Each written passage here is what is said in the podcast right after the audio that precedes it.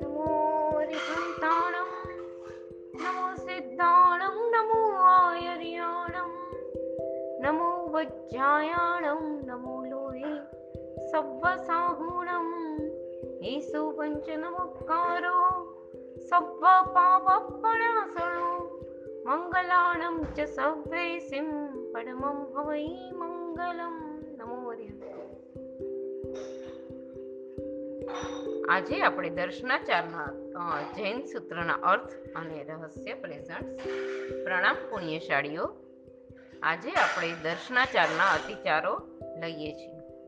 દર્શનાચારે આઠ અતિચાર, નિસંકીય નિકંખીય નિવિત્તિગિચ્છા અમુઢ્યદિઠ્ઠીય ઉવહ, ઉવુહ, થિરીકરણે વચ્છલ પપાવણે અઠ બીજી ગાથા છે. એમાં શબ્દાર્થ નિસંકીય પ્રભુ વચનમાં શંકા ન કરવી. નિકંખીય અન્ય મતની ઈચ્છા ન રાખવી. નિવિત્તિક ઈચ્છા, ધર્મના ફળમાં સંદેહ ન કરવો અથવા સાધુ સાધ્વીના મલિન વસ્ત્ર જોઈ જુગુપ્સા ન કરવી. અમૂઢ દિઠ્ઠીય, મૂઢ દ્રષ્ટિવાળા ન થવું. ઉવુહ, ગુણવાનની પ્રશંસા કરવી. સ્થિરીકરણે ચલિત મનવાળાને ધર્મમાં સ્થિર કરવા. વચ્છલ એટલે કે સાધર્મિક પ્રત્યે વાત્સલ્ય રાખવું. પ્રભાવણે અઠ્ઠ એટલે ધર્મની પ્રભાવના થાય તેવા કાર્ય કરવા. આ દર્શનાચારના આ આઠ અતિચાર છે. સોરી દર્શનાચારના આઠ આચાર છે.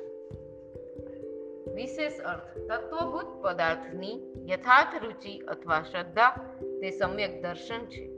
સમ્યક દર્શન ગુણને પ્રાપ્ત કરવા અને પ્રાપ્ત થયેલા ગુણને વધુ નિર્મળ કરવા માટેની જે આચરણાઓ તે દર્શનાચાર છે. આમાં વિપરીત આચરણા તે અતિચાર છે. આ ગાથાની વિશેષ સમજ માટે સૂત્ર સંવેદના ભાગ ત્રણમાં નાણમી સૂત્રની ગાથા ત્રણ છે. એમાં આપેલું છે દેવ ગુરુ હવે મૂળ બીજું લઈએ છીએ ગાથા? દેવ ગુરુ ધર્મ તણે વિશે નિશંકપણું ન કીધું તથા એકાંત નિશ્ચય ન કીધો. ધર્મ સંબંધી આ ફલતણે વિશે નિસંદેહ બુદ્ધિ ધરી નહીં. સાધુ સાધ્વીના મલ મલિનમાં ગાત્ર દેખી દુર્ગંછા નિપજાવી. કુચારિત્રા દેખી ચારિત્રા ઉપર અભાવ હોવો. મિથ્યાત્વિતણી પૂજા પ્રભાવના દેખી મૂઢ દ્રષ્ટિપણું કીધું. દેવગુરુ ધર્મ તણે વિશે નિશંકપણું ન કીધું તથા સુદેવ સુગુરુ અને સુધર્મની પ્રાપ્તિ થયા પછી પણ નિશંકપણે તેનો સ્વીકાર ન કર્યો તથા એકાંત નિશ્ચય ન કીધો. પ્રભુએ કહ્યું, તે જ સાચું છે, તેવો નિર્ણય ન કર્યો. ધર્મ સંબંધી આ ફળતણે વિશે નિસંદેહ બુદ્ધિ ધરીને ધર્મના ફળ વિશે શંકા વગરની બુદ્ધિ ન રાખી. સાધુ સાધ્વીના મલ મલિન ગાત્ર દેખી દુર્ગંધાણી ઉપજાવી. સાધુ સાધ્વીના મલથી મેલા થઈ ગયેલા શરીર જોઈ જુગુપ્સા કરી.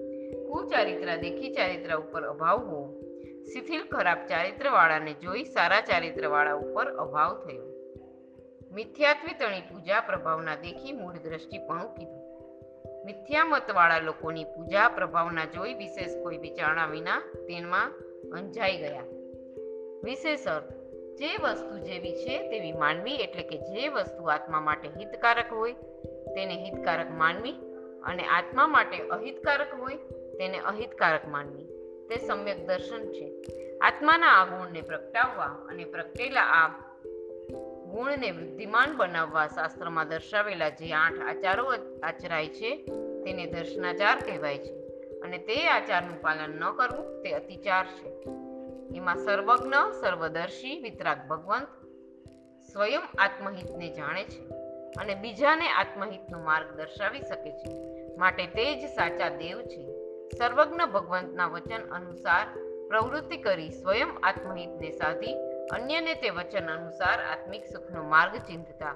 નિર્ગ્રંથ ગુરુ ભગવંતો સાચા ગુરુ છે અને સર્વજ્ઞ ભગવંતોએ પ્રરૂપેલો ધર્મ જ સત્ય છે તેવી દ્રઢ શ્રદ્ધા ધારણ ન કરવી. તેમાં શંકા કુશંકાઓ કરવી. ભગવાન ક્યારેય દેખાતા નથી તો હશે કે નહીં? આવા ગુરુ ભગવંતો મારું કલ્યાણ કરી શકશે? તપ, ત્યાગરૂપ ધર્મ તો હું કરું છું. પણ આ ધર્મ ખરેખર સુખ આપી શકશે? આવી શંકાઓ કરવી તે સંકિત નામનો અતિચાર છે. બીજું આ જ દેવગુરુ સાચા છે? આ જ ધર્મ જગતમાં સર્વશ્રેષ્ઠ કક્ષાનો છે? એકાંતે આવો નિશ્ચય જ્યાં સુધી ન થાય, ત્યાં સુધી આ અતિચાર લાગે છે. ત્રીજું, ધર્મના ફળ રૂપે દેવલોક આદિનો સુખો, પ્રત્યક્ષ ન દેખાતા ધર્માનુષ્ઠાનો કરતા આ ધર્મનું ફળ મળશે જ, એવી ધર્મના ફળના વિષયમાં શંકા વિનાની બુદ્ધિ પ્રગટ ન થવી. સાનુકૂળતા વાળા બીજા ધર્મ જોઈ તે ધર્મની ઈચ્છા કરવી તે આ વ્રતમાં કાંક્ષા નામનો દોષ છે. સાધુ સાધ્વીજી ભગવંતો શરીર આદિના રાગને તોડવા અને મળ પરિસહને સહન કરવા પોતાના શરીર કે વસ્ત્રાદિને સાફ કરતા નથી. મેલા વસ્ત્રાદિને ધારણ કરે છે.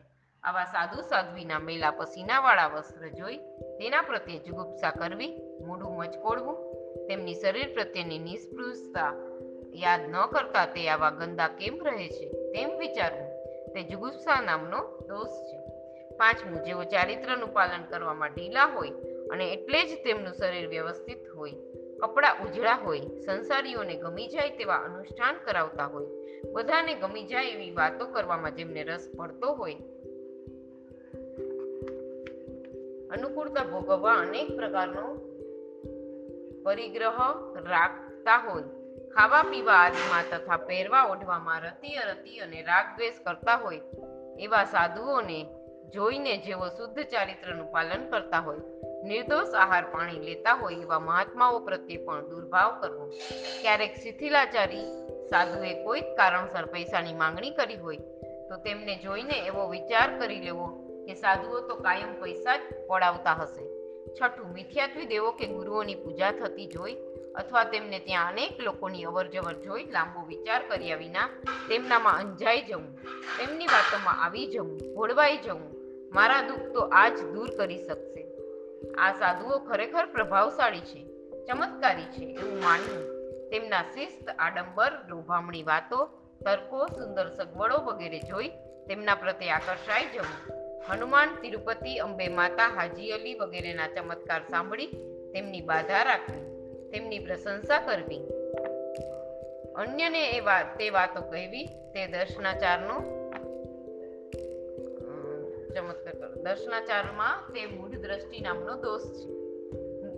બીજી ગાથા, તથા સંઘમાં હે ગુણવંત તણી અનુપગૃહણા કીધી. અસ્થિરીકરણ, અવાત્સલ્ય, અપ્રીતિ, અભક્તિ નિપજાવી. અવમાન કીધું. તથા સંઘમાં હે ગુણવંત તણો અનુપગૃહણા કીધી. એનો શબ્દાર્થ લઈએ છીએ આપણે. તથા સંઘના ગુણી માણસોની ઉપગૃહણા એટલે કે પ્રશંસા અનુમોદના ન કરી, અસ્થિરીકરણ તેમને ધર્મમાં સ્થિર ન કર્યા, અવાત્સલ્ય, સાધર્મિકને વાત્સલ્ય ન આપ્યું, અપ્રીતિ તેમના પ્રત્યે પ્રીતિ લાગણી ન રાખી, અભક્તિ નિપજાવી તેમના પ્રત્યે દ્વેષ ખાય તેવું વાતાવરણ પેદા કર્યું, અબહુમાન કીધું તેમના માટે હૃદયમાં કે વર્તનમાં બહુમાન ન રાખ્યું. સર્વ ગુણમાં શ્રેષ્ઠ ગુણ ગુણાનુરાગીતા છે. આ ગુણના અભાવના કારણે સામાય સાધર્મિકના નાનામાં નાના ગુણો જોઈને પણ જે હૈયામાં અનુમોદનાનો ભાવ પ્રગટવો જોઈએ તે ન પ્રગટ્યો તેમની પ્રગતિમાં પ્રમોદ થવાને બદલે ઈર્ષા થઈ. ધર્મ ક્ષેત્ર નવા નવા જોડાયેલા ભક્તિઓના કાર્યોની પ્રશંસા ન કરી. તેમને પ્રોત્સાહન ન આપ્યું. આ ઉપભૃણા નામનો આચાર નહીં. હોવાના કારણે જ આવા દોષો લાગે છે. બીજું ધર્મ માર્ગમાંથી પડતા આત્માને ધર્મમાં સ્થિર કરવા એ દર્શનાચાર છે.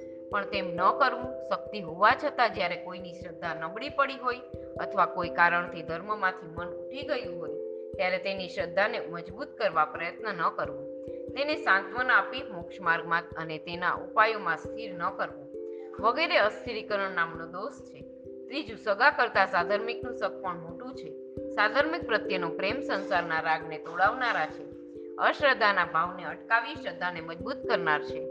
માટે જ શાસ્ત્રમાં કહ્યું છે કે પુત્ર કરતાં પણ અધિક પ્રેમ, વાત્સલ્ય, સદભાવ સાધર્મિક સાથે રાખવો જોઈએ. આમ કરી તેમને ધર્મમાં સહાયક બનવું જોઈએ. શક્તિ હોતે છતે આવું ન કરવું તે અતિચાર છે. ઘણીવાર સાધર્મિકને સ્થિર કરવાને બદલે પોતાના પૂર્વગ્રહો અભિમાન, પકડ, અનુકર્તાનો રોગ, રાગ આદિના કારણે સાધર્મિક માટે બીજાને દ્વેષ દુર્ભાવ થઈ જાય એવું વાતાવરણ હું હું ઊભું કરવામાં નિયમિત બની જવાય છે. આ પણ એક મોટો અતિચાર છે. સાધર્મિક પ્રત્યે હૈયાનું બહુમાન ન હોવું અને તે કારણે જ તેવા પ્રકારનો ઉચિત વ્યવહાર પણ ન કરવો, તે પણ અતિચાર છે. હવે બીજી ગાથા. તથા દ્રૈવ દ્રવ્ય ગુરુ દ્રવ્ય જ્ઞાન દ્રવ્ય સાધારણ દ્રવ્ય, પક્ષિત, ઉપેક્ષિત પ્રજ્ઞાપરાધે વિનાશ્યા વિણસતા ઉભેખ્યા છતી શક્તિએ સાર સંભાળ ન કીધી તથા સાધર્મિક સાથે કલકર્મ બંધ કીધું. તથા દેવદ્રવ્ય હવે શબ્દા. ગુરુ જ્ઞાન દેવદ્રવ્ય દેવ દ્રવ્ય. ગુરુ દ્રવ્ય જ્ઞાન દ્રવ્ય સાધારણ દ્રવ્ય ભક્ષિત એટલે કે સાધારણ દ્રવ્યનું સ્વયં ભક્ષણ કર્યું હોય. ઉપેક્ષિત એટલે તેની ઉપેક્ષા કરી હોય. પ્રજ્ઞાપરાધે વિનાશ્યા અલ્પમતીના કારણે તેનો નાશ કર્યો હોય. વિણસતા ઉવેખ્યા અને કોઈ દ્વારા નાશ થતી હોય ત્યારે શક્તિ હોતે છતે તેની ઉપેક્ષા કરી તે નાશને અટકાવ્યો નહીં. છતી શક્તિએ સાર સંભાળ ન કીધી. છતી શક્તિએ તેની સાર સંભાળ રાખવાની જવાબદારી ન નિભાવી તથા સાધર્મિક સાથે કલહ કર્મ બંધ કીધું. તથા સાધર્મિક સાથે ઝઘડો કરીને કર્મ બંધ કર્યું. વિશેષ અર્થ દેવ દ્રવ્ય એટલે દેવના નિમિત્તે આવેલું દ્રવ્ય અથવા દેવ માટે કલ્પેલું દ્રવ્ય. પ્રભુની પૂજા માટે બોલાયેલા ચડવાણ ચડાવવાનું દ્રવ્ય. પર્યુષણમાં સ્વપ્નની બોલીનું દ્રવ્ય. અંજન શલાકામાં પંચકલ્યાણક ઉજવણી આદિના ચડાવવાનું દ્રવ્ય. પ્રતિષ્ઠા આદિના ચડાવવાનું દ્રવ્ય. ઉદ્ધાન સંઘ આદિ માળાનું દ્રવ્ય. રથયાત્રા આદિમાં પ્રભુજીને લઈને બેસવા વગેરે બોલીનું દ્રવ્ય તથા પ્રભુ ભક્તિ માટે ભંડારમાં પૂરેલું દ્રવ્ય.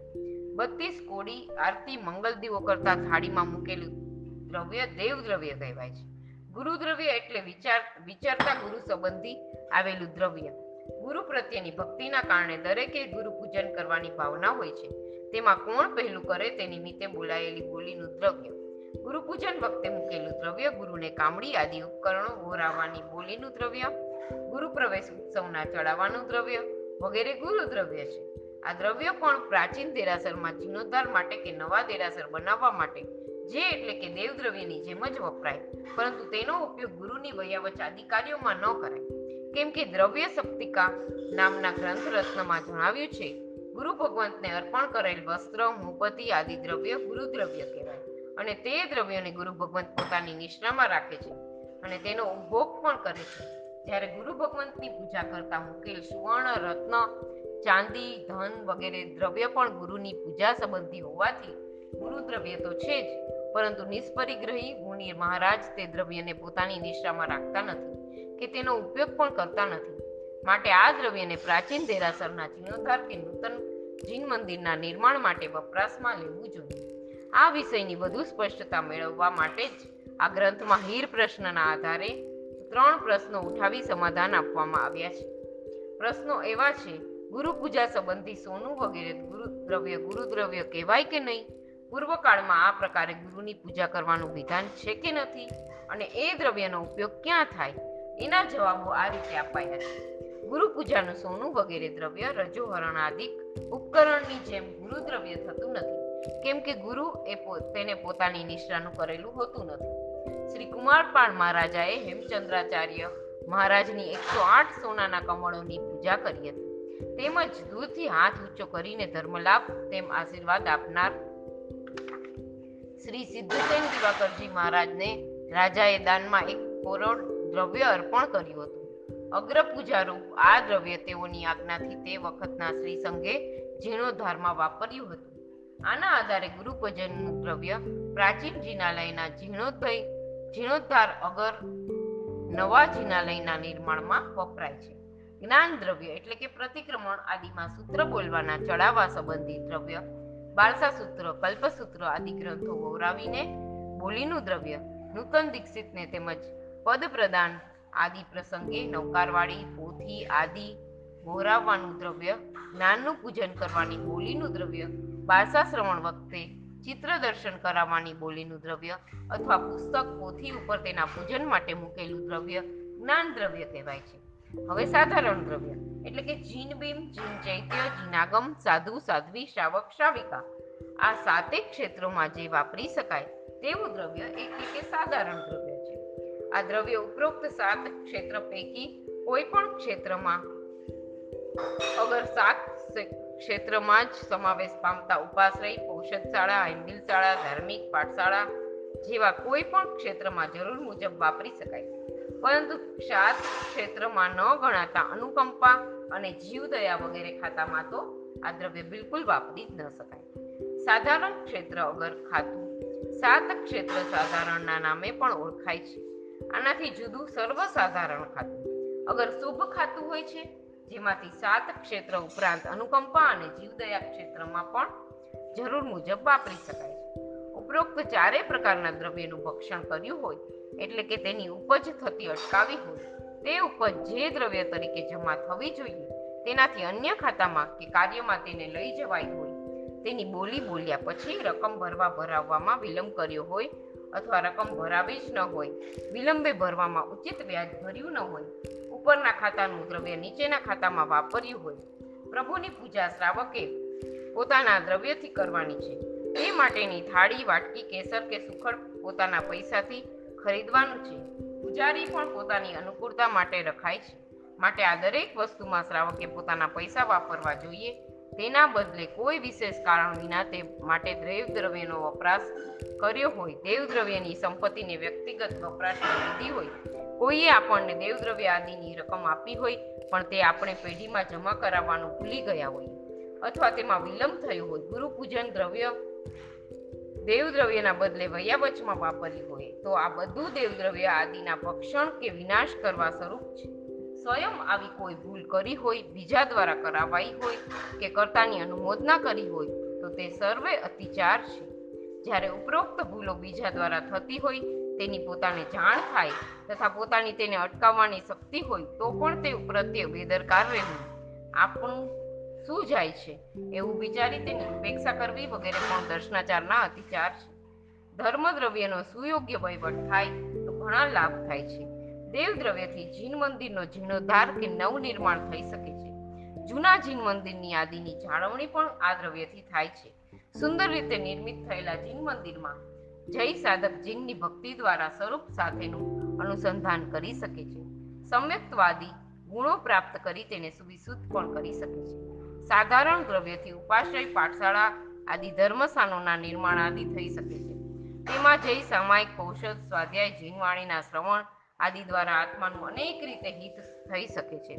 જ્ઞાન દ્રવ્યથી જ્ઞાન ભંડારનું નિર્માણ આદિ થઈ શકે છે.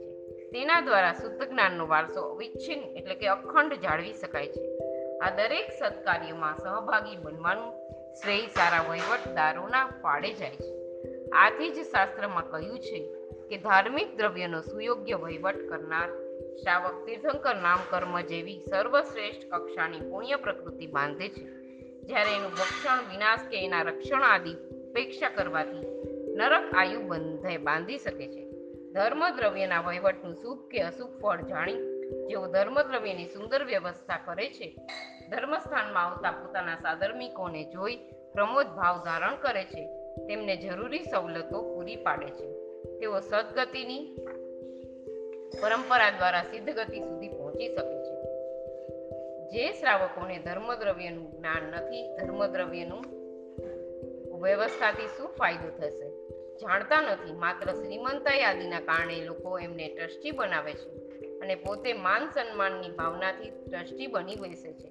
ટ્રસ્ટી બન્યા પછી પોતાની જવાબદારી જાણતા નથી. ધર્મદ્રવ્યનું ભક્ષણ વિનાશ કે તેની ઉપેક્ષા કરે છે.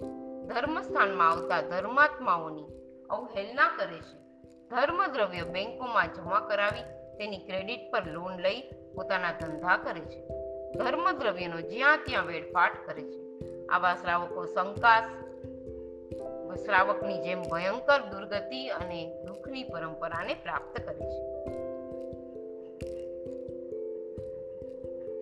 હવે આમાં શંકા શ્રાવકની સ્ટોરી આપી છે, એ જરા લઈએ છીએ આપણે. ગંધીલાવતી નગરીમાં રહેતો સ્વભાવથી જ બહુ વૈરાગ્ય વાળો એક શંકાસ નામનો શ્રાવક ત્યાંના જીન મંદિરની દેખભાળ રાખતો હતો. એક વખત બીજા કાર્યોમાં રોકાવાના કારણે અજ્ઞાન સંશય વિપર્યાસરૂપ પ્રમાદથી તેનાથી દેવદ્રવ્યનો ઉપયોગ થઈ ગયો. આ ભૂલનું આલોચના કર્યું. કર્યા વિના તે મૃત્યુ પામ્યો. દેવદ્રવ્યના ભક્ષણથી બંધાયેલા કર્મોના કારણે ભૂખ, તરસ વગેરે દુઃખથી પરાભવ પામતો તે સંખ્યાતા ભવો સુધી સંસારમાં ભૂમ્યો. દરેક ભવમાં તે તલવાર અને ભાલાથી છેદાયો. મીઠાની ગાડી વગેરેથી ખેંચાયો. અને મુદગર વગેરેથી કૂટાયો. અનેક વાર દરિદ્ર કુળમાં ઉત્પન્ન થયો. ઘણા લોકો દ્વારા તિરસ્કારિત થયો. મનુષ્ય થયો. તો પણ પુત્ર અને સ્ત્રી વગેરે દ્વારા નિંદનીય બન્યો. આવા અનેક ભવો કર્યા પછી તે તગરા નગરીમાં શ્રેષ્ઠ પુત્રી થયો. શ્રેષ્ઠી પુત્ર થયો. ત્યારે પણ લાભાંતરાય નડતા તે દરિદ્ર બન્યો. એકવાર કેવલ જ્ઞાનીનો યોગ થતા તેણે પૂછ્યું કે મેં પૂર્વભવમાં કયા પાપ કર્યા છે? કે જેથી મારા મનોરથો પૂર્ણ થતા જ નથી. કેવડીના મુખે શંકાસના ભવથી અત્યાર સુધીનો વૃત્તાંત સાંભળતા તેને સમ્યક દર્શનની પ્રાપ્તિ થઈ. તે પાછી, પછી કેવડી ભગવંતના કહેવાથી તેણે વેપાર કરતા ભોજન અને વસ્ત્રોથી જે કાંઈ અધિક મળે તે બધું દેવદ્રવ્ય માની તેનો ઉપયોગ ન કરવો.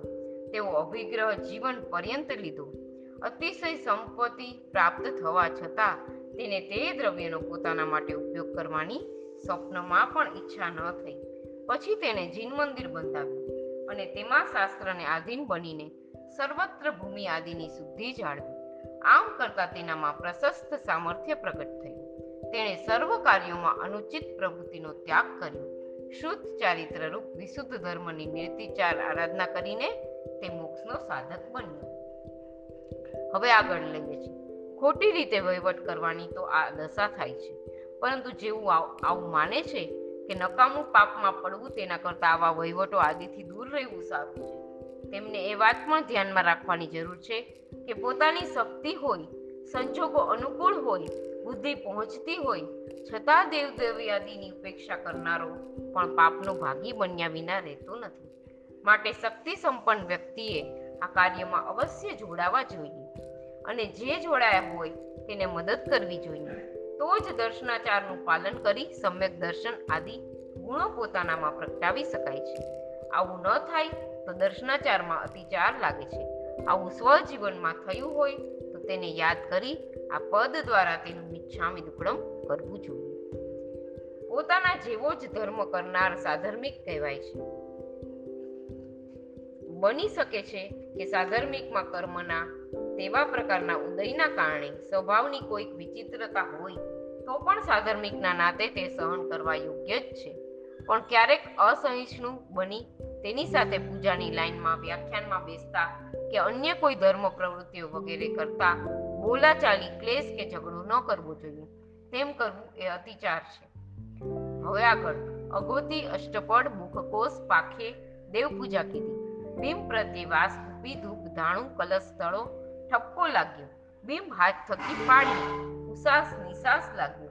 દેરે ઉપાસ રહે મલ શ્લેષ માદિક લોયું. દેરામાએ હાસ્ય ખેલ કેલી. કુતૂહલ આહાર નિહાર કીધા. પાન સુપારી નિવેદ્યા ખાધા. અગોતી હવે એનો શબ્દાર્થ. અગોતી અષ્ટપડ મુખ કોષ પાખે દેવ પૂજા કીધી.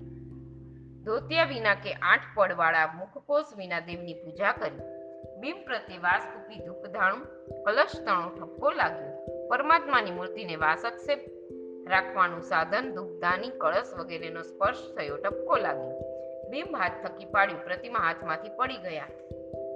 ઉસાસ, નિસાસ લાગ્યો. પરમાત્માની મૂર્તિને આપણા શ્વાસ, ઉચ્છ્વાસ સ્પર્શ્યા. દેરે ઉપાશ્રય, મલ શ્લેષવાદિક લોયું. દેરાસર કે ઉપાશ્રયમાં શરીરનો મેલ નાખ્યો, નાકના લીટને લૂછ્યું. દેરામાએ હાસ્ય, ખેલ, કેલી, કુતૂહલ, આહાર નિહાર કીધો. દેરાસરમાં હસ્યા, રમ્યા, ક્રીડા કરી, મસ્કરી કરી, ખાધું પીધું, પેશાબ સંડાસ કર્યા.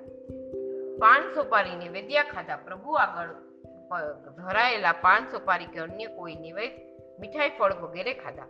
હવે એનો અર્થ લઈએ છીએ સ્વરૂપની સ્મૃતિ માટે અથવા સમ્યક દર્શન આદિ ગુણની શુદ્ધિ અને વૃદ્ધિ કરવા માટે સર્વગુણ સંપન્ન એવા પરમાત્માની પૂજા કરવી આવશ્યક છે. પ્રભુની પૂજા શ્રાવકોએ શુદ્ધ ધોતી, ખેસ પહેરી અને બહેનોએ શુદ્ધ સાડી વગેરે ઉચિત પહેરવેશ પહેરીને આઠ પડવાળો મુખકોષ બાંધીને કરવી જોઈએ. આના બદલે અશુદ્ધ સીવેલા ફાટેલા વસ્ત્રો પહેરવાથી પ્રભુનું બહુમાન જળવાતું નથી.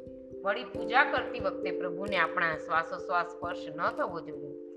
તે માટે પુરુષોએ પોતાના કેસના છેડાના આઠ પળ કરી, નાક અને મોઢું તેનાથી બંધ કરી પૂજા કરવી જોઈએ. તેમ ન કરવું તે અતિચાર છે. બીજું, પરમાત્માની પ્રતિમામાં પ્રભુની સ્થાપના કરેલી છે. માટે તે પ્રતિમા નહીં, પ્રભુ જ છે. એવી બુદ્ધિ હોવી જોઈએ. પ્રભુની જેમ જ પ્રભુની મૂર્તિનું બહુમાન જાળવવું જોઈએ. ઓપરેશન કરતા ડોક્ટર પોતાના હાથ અને સાધનોને ઇન્ફેક્શન ચેપ ન લાગી જાય, તે માટે જે રીતે તેને જાળવે, તેનાથી અધિક કાળજી પ્રભુના ભીમને સ્પર્શતી વખતે રાખવી જોઈએ. વાસક શેપની ડબ્બી, ધૂપદાની, દીવો, થાળી, વાટકી, કળશ કે આપણા વસ્ત્રો, આંગળીના નખ, પસીનો, માથાના વાળ વગેરે મૂર્તિને સ્પર્શી ન જાય, તેનું ખૂબ ધ્યાન રાખવું જોઈએ.